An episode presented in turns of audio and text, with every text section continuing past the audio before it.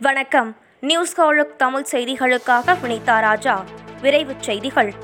வண்டலூரில் பதினோரு சிங்கங்களுக்கு கொரோனா உறுதியான நிலையில் முதுமலை டாப் ஸ்லிப் முகாமில் உள்ள யானைகளுக்கு கொரோனா பரிசோதனை மேற்கொள்ள மருத்துவ குழு நாளை உதகை செல்வதாக வனத்துறை அமைச்சர் க. ராமச்சந்திரன் கூறியுள்ளார். கடந்த ஏப்ரல் இரண்டாயிரத்து இருபது முதல் மார்ச் இரண்டாயிரத்து இருபத்தி ஒன்று வரை நாடு முழுவதும் டிக்கெட் எடுக்காமல் ரயிலில் பயணம் செய்ததாக இருபத்தி ஏழு லட்சத்து ஐம்பத்தி ஏழாயிரம் பயணிகளிடம் இருந்து நூற்று நாற்பத்தி மூன்று கோடியே எண்பத்தி இரண்டு லட்சம் ரூபாய் அபராதம் வசூலிக்கப்பட்டுள்ளதாக மத்திய ரயில்வே அமைச்சகம் தகவல் கூறியுள்ளது. பாஜக தலைமை கேட்டுக்கொண்டால் கர்நாடக மாநில முதலமைச்சர் பதவியிலிருந்து விலக தயார் என்று முதலமைச்சர் எடியூரப்பா கூறியுள்ளார். சொந்த கட்சி எம்எல்ஏக்களே ஊழல் புகார் எழுப்பிய நிலையில் கர்நாடக முதலமைச்சர் எடியூரப்பா பரபரப்பு பேட்டியளித்துள்ளார். இலங்கை மால்வானாவில் பெய்த கனமழையால் பதினான்கு பேர் உயிரிழந்துள்ளனர். இரண்டு லட்சத்து நாற்பத்து ஐந்தாயிரம் பேர் பாதிக்கப்பட்டுள்ளனர். எண்ணூறு வீடுகள் சேதமடைந்த நிலையில் ஐயாயிரத்து அறுநூற்று ஐம்பத்தி எட்டு பேர் பாதுகாப்பான இடங்களுக்கு மாற்றப்பட்டதாக அதிகாரிகள் தகவல் தெரிவித்துள்ளனர்.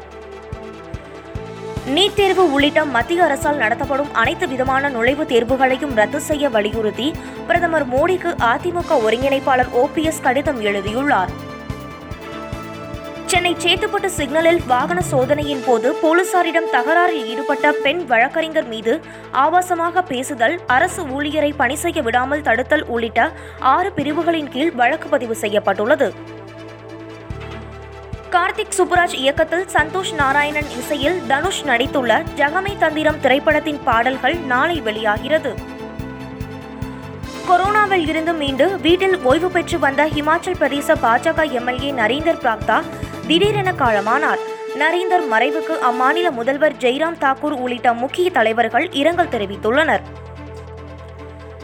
திமுகவின் தேர்தல் வாக்குறுதியில் சொன்னபடி நிச்சயமாக நீட் தேர்வு இல்லாத ஒரு சூழ்நிலையை தமிழ்நாடு முதலமைச்சர் மு க ஸ்டாலின் உருவாக்குவார் என திமுக எம்பி கனிமொழி உறுதியளித்துள்ளார்.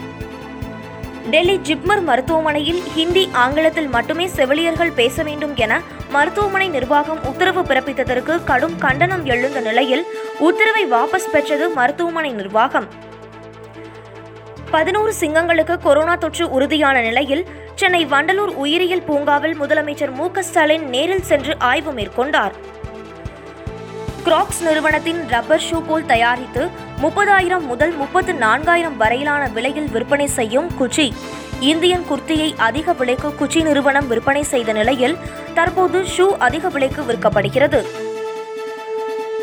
ஒத்தசிறப்பு படம் ஹிந்தி மற்றும் ஆங்கிலத்தில் ரீமேக் செய்யப்பட உள்ள நிலையில் ஒத்தசிறப்பு சைஸ் ஏழு ஹிந்திக்கு என்ன பெயர் வைக்கலாம் அம்மொழி அறிந்தவர்களுக்கு மட்டும் என்று நடிகர் பார்த்திபன் தனது ட்விட்டரில் கேள்வி எழுப்பியுள்ளார். அவரது கேள்விக்கு ரசிகர்கள் பலரும் கருத்து தெரிவித்து வருகின்றனர். நாட்டில் ஆறு மாநிலங்கள் யூனியன் பிரதேசங்களில் பெட்ரோல் விலை நூறு ரூபாயை தாண்டியது. ராஜஸ்தான் மத்திய பிரதேசம் உள்ளிட்ட ஆறு மாநிலங்கள் யூனியன் பிரதேசங்களில் ஒரு லிட்டர் பெட்ரோல் விலை நூறு ரூபாயை தாண்டியது. சர்வதேச சந்தையில் நிலவும் கச்சா எண்ணெய் விலைக்கு ஏற்ப பெட்ரோல் டீசல் விலையை எண்ணெய் நிறுவனங்கள் மாற்றி அமைத்து வருகின்றன.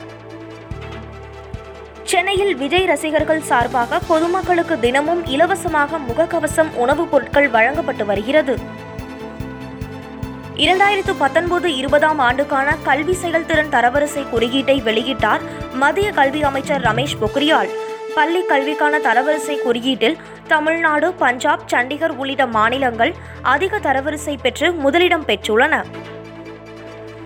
தமிழ்நாட்டில் அடுத்த இருபத்தி நான்கு மணி நேரத்திற்குள் சேலம் கிருஷ்ணகிரி தருமபுரி திருப்பத்தூர் வேலூர் ராணிப்பேட்டை திருவண்ணாமலை திருவள்ளூர் ஆகிய எட்டு மாவட்டங்களில் கனமழைக்கு வாய்ப்புள்ளதாக வானிலை ஆய்வு மையம் தகவல் தெரிவித்துள்ளது. உலக டெஸ்ட் சாம்பியன்ஷிப் போட்டிக்கு தயாராகும் விதமாக சவுதாம்டனில் தனது பயிற்சியை தொடங்கினார் இந்திய நட்சத்திரம் ரவீந்திர ஜடேஜா. இத்துடன் இந்த செய்தி தொகுப்பு நிறைவடைந்தது. நன்றி வணக்கம்.